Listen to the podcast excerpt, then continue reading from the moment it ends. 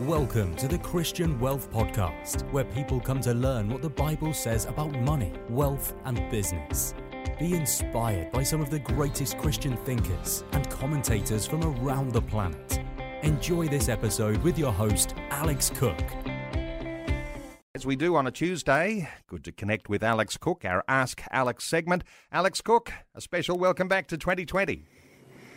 Thanks, Neil. Great to be with you. Hey, Alex, this is an important conversation. Uh, many of us feel a little worn out over the past two years. Uh, COVID's altered lots of lives. Uh, right now, lots are dealing with the major flood disaster along the east coast. And, of course, uh, war has erupted in Europe and could descend into even worse chaos. The question is does this change the way we should manage our money? Uh, what are your thoughts here in a general sense for listeners? Yeah, look, it's an important question, and I think uh, given the world is getting increasingly chaotic, one we need to address if we want to be good stewards of the money that God's given us. Um, the short answer is, though, the principles don't change. So, really, the way we manage money shouldn't actually change at all. Um, the truth is, the future has always been uncertain. It's just in the West, our sort of default position is relative prosperity, and therefore when challenges come along like what we're experiencing now, you know, you've had COVID, you had war, you got floods, you got all these kind of things going on, we then feel this pressure and we feel that the future is much more uncertain than it has been. The reality is it's always uncertain and we need to manage our money in light of the fact that it is uncertain. We also need to be very careful who we listen to and what we listen to. You know, there are thousands of commentators out there who are basically paid uh, to tell us the future. And of course, the Bible tells us that no one actually knows the future. Um, really, as believers, we need to look at, at, at, God's word. And when you read God's word, often it's quite sobering too. You know, God warns us about things that will happen in the future. Um, but because in the West we've had it so good for so long, I think we've sort of um, drifted uh, from the reality that goes on around us. So I think the key thing here is the principles, though, remain the same, and we need to invest in a way that reflects the fact that we don't know the future. You know, there's all sorts of uh, things in Australia that people uh, rely on. Some of what I call the investment lies that are out there. You know, one of the, the craziest ones in Australia is the concept of negative gearing. Australians love to borrow money for real estate, as is well known. We're the second most in, indebted nation now on earth into real estate. Um, but it's a crazy policy because negative gearing is built on the idea that you're losing money tax effectively. Uh, simply, when you buy a, a property, an investment property, you know, the rent uh, isn't covering the uh, outgoings of that property and you're losing money. But it's built on the idea, and it's what I call the great property lie, that property doubles every seven to ten years. Now, I've been uh, in the financial planning game for well, over 20 years now, and I've seen some people do fabulously well out of property, and then I've seen other people where they buy, you know, a um, half a million dollar unit, and it's still the same price five years later, and they're just losing money tax effectively. So it's very important that we, when we look at investing, we make sure that we're building our um, investments and our wealth on biblical principles. Uh, where avoiding, you know, reducing our, our debt levels, not doing uh, uh, silly things, but making sure we're building on a firm foundation in light of the fact that the future is uncertainty. And, and, negative gearing, which is, as I say, a very popular one in Australia, it could be a very precarious strategy going forward as interest rates are expected to rise both here in Australia but also around the world as well. So be careful. yeah. Alex, uh, we'll take a call in just a moment, uh, but just touching on some of these Bible foundations. Uh, investing in chaotic times, uh, is there wisdom from particular Bible passages that we ought to be aware of? Uh, look, absolutely, and there's, there's, quite a few. But look, if I share just a few, you know, in, in one Kings seven, uh, chapter seven, it talks about laying foundations, and those f- foundations were really high quality. So when you are thinking about your investment portfolio and your superannuation, things like that, ask yourself are you invested in assets that are likely to be around rain, hail, or shine? And the simple analogy I give to people is think about the products that you use every day. You know, look at the lights up and on you. You know, most of you are probably in a room now with lights on. That that's probably supplied to you by a company like AGL, Origin Energy, which are both listed on the Australian stock market. And the reality is, whether there's a recession or not, we're going to have our lights on, right? So that's a quality kind of asset that's going to be around for a long time. Likewise, when you buy your groceries, the companies where you buy your groceries from, you know, Coles and Woolies, they're all listed on stock markets, as are uh, many of the products we buy, the cars we drive, they're often listed on on uh, markets around the, the, the, stock, you know, stock markets around the world. So here's the issue: is invest in things that are going to be around rain, hail, or shine. Invest in quality things. So that's a very important biblical uh, principle. Of course, you know, one people have heard me talk about before. You know, don't put all your eggs in one basket. Ecclesiastes warns us about what's going on around the world at the moment. It says invest in seven ventures, yes, in eight you do not know what disaster may come upon the land. And of course, we've got floods, we've got war, we've got all these crazy things. So the Bible says to diversify your money. Um, and even Jesus himself talks about it. You know, in Luke 14, Jesus says you've got to plan things. You know, he says, he was talking uh, about, uh, you know, for whoever wants to build a tower, must first sit down and count the cost. And likewise with your investing, you actually need to sit down and you need to plan it out. You can't uh, just go along with what you read in the newspaper and, and just being blown around by the wind and what you're hearing from the media. You actually need to sit down, you need to plan it out. Alex, um, and also don't. Yep, there's, there's some great wisdom in all of that. Let's get a call in uh, from uh, one of our listeners. Cindy is in Dunolly in Victoria. We're talking about investing in chaotic times. Cindy, welcome along. Hello. Um, I often hear your ad on the radio about investing in Christian super. How is it different from the other supers? Because I don't know if I should change or not. Yeah, good thought, uh, Alex. Uh, thought around, uh, you know, because there's different superannuation funds. Uh, there's Christian Super that advertises here. I'm not sure whether you've got a connection there, but uh, what are your thoughts for for for Cindy? Yeah, well, look, I'll, just give the principles here because um, obviously we can't give product advice on, on air. Um, but to me, the one, the two big attractive things that Christian Super offer that differentiate it from most other super funds in the marketplace in Australia. One is they have a concept called impact investing. So that is when you're investing money with them. A lot of the investments, apart from traditional, typical ones you'd see in other funds, some of them are actually geared towards investing in projects that will generate a return, but they'll also do good as well. So in other words, it might be investing in a hospital in another country, and that obviously is, is giving a lot of benefit to the people in that country, as well as having a um, positive return for investors. The other uh, dimension that they have, which is uh, unique, I mean, there are more funds sort of coming like that these, these days, but is the whole concept of ethical investing. And they're looking at ethics, though, from a Christian perspective. A lot of uh, ethical funds out in the marketplace are more climate change orientated, you know, avoiding uh, certain things that they feel will be damage to the environment. But Christian Super is adopting more of a um, ethical approach based on Christian values. So in that sense, it's, it's very positive. Um, but obviously, as I say, we can't give um, advice on air. But compared to some of the other funds, it does have those two very unique uh, qualities. Um, and uh, yeah, as Christians, we should be very much thinking through those kind of principles. The, when we invest our money, is it harming others? Is it harming uh, the environment which we're called to steward?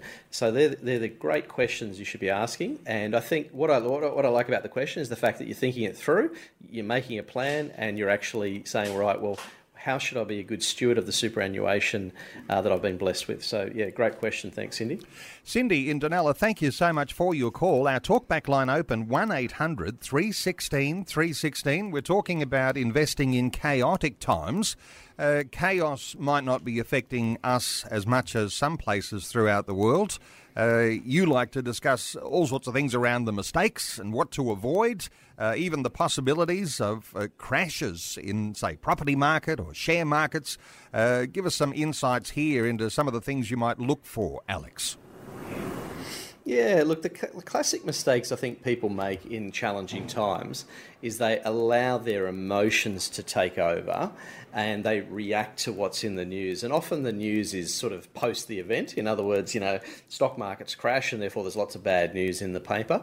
Um, but often that's the absolute worst time to, to make uh, certain rash decisions, like selling, for example. Often, if a stock market's down 30%, if anything, it's now attractive. It's now probably more attractive to actually buy assets but the human emotion and human nature will, will, be telling you the opposite. You know, stock market's crashed. There's uh, red ink all over the newspapers saying, you know, the, the market. They, they, they usually give big dramatic figures, like they did the other day with the war. They said, you know, the war with Russia wiped off seventy billion dollars off the Australian market, and all of that kind of um, emotive language makes us make uh, silly decisions. And so, to avoid that, as I say uh, we need to have a long term approach uh, to the way we invest and don't let our emotions rule us. And also make sure that when you are doing investing, you, you know what you're investing in and you know why you're doing it. So when you've got that long-term approach where you're saving for retirement and you're investing in good quality assets, you know, just because the stock market's down doesn't mean, uh, you know, Woolworth's profit has changed all of a sudden. You know, at the end of the day, yeah, stock market may crash, but everyone's still going to go and buy their groceries, right? So if you think about it through that more sort of logical prism, uh, the reality is often these challenges that we see in our society create fabulous opportunities uh, for those to invest wisely.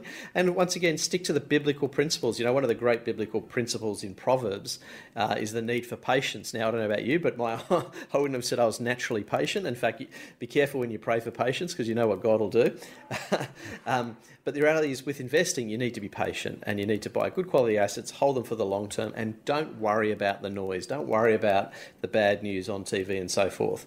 Um, it's not to say you switch off completely from what's going on, but look at these things and, and try and step back from it and say, what's the real likely uh, outcome of these sort of situations, uh, and then you'll make much uh, more wise uh, decisions. Alex, uh, we'll know that faith in God is something of a remedy for fears on a whole lot of different levels.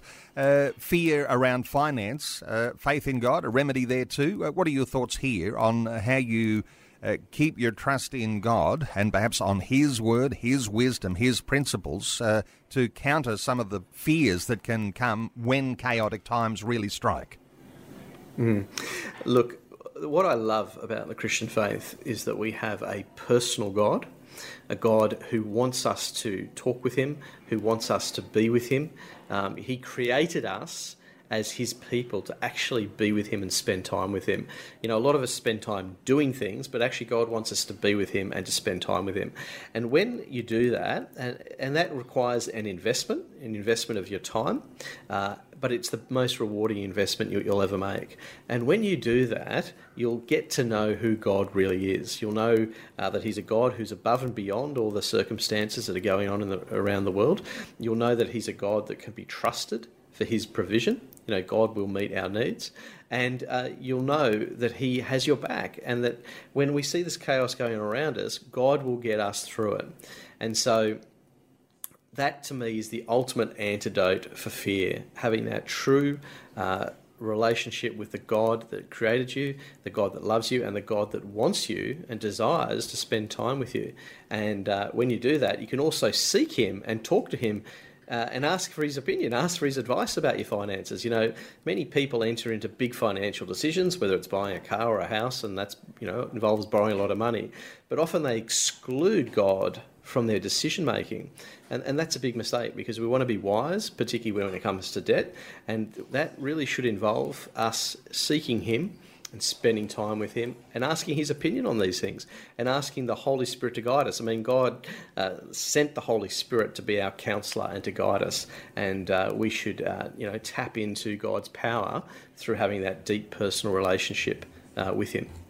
It's wonderful insight because if you just said, uh, look at the Bible and find some principles and apply those, uh, that might be approaching these things on just an intellectual level and thinking that somehow or other there's just a principle or two, you apply those and they work. But you're saying, you know, in your prayer time, God, being personal, wants to come right into your own financial situation. And, uh, and, uh, and for a lot of people, uh, his blessing is what we'd be looking for. Uh, this is an interesting one because uh, some people think somehow or other if I let God in on my money, then I might not be as blessed as I'll be if I leave God outside of my money. But there's something very important about uh, about when we talk about God in our money. Some people have a worry about wealth creation and whether that's godly or not. What are your thoughts on on wealth creation? Because there's some upsides and there's some downsides too, Alex. Mm, absolutely. Look, money in and of itself is is neutral, but the, many of the Bible passages uh, around money are really warning passages, and the reason they warn us is because money is very seductive, and it can be something that the devil uses to take us away from God. You know, Satan would look like nothing more than for us to fall in love with money, and therefore we start serving it. You know, Jesus said you can't serve both God and money, you've got to choose ultimately which one you're going to do. And, and, Satan wants to seduce you with money, so you fall in love with it, and then you begin to serve it. You know, you you start working too hard, you start thinking about it all the time. Uh, sometimes people, you know, will lie and cheat to get more of it. There's all those kind of things that can happen uh, when we fall in love with money. And so that to me is the, the downside. But equally, on the, the flip side, is that money can do massive good. You know, on our website, we use the expression do well, do good. And our belief is very simple that God wants you to steward whatever He's given you. Uh, and whether you have a little or a lot, you need to steward that well. And often, when you do steward it well, uh, uh God will then actually give you more.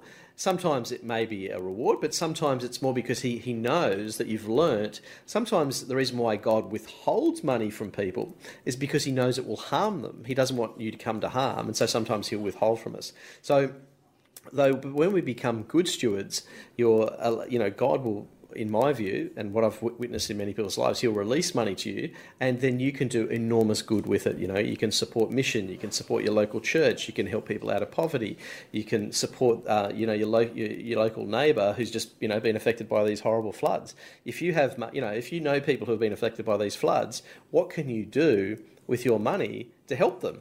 Yeah, okay. I mean, obviously, you can give your time and you can go and help clean up, all that kind of stuff, but, but there's also potentially monetary things as well. So, wealth creation is really positive when it's coming from a position of the right heart. But God just wants us to make sure that we don't lose our first love, uh, which is Him and, and serving Him. And that's the risk that wealth can bring.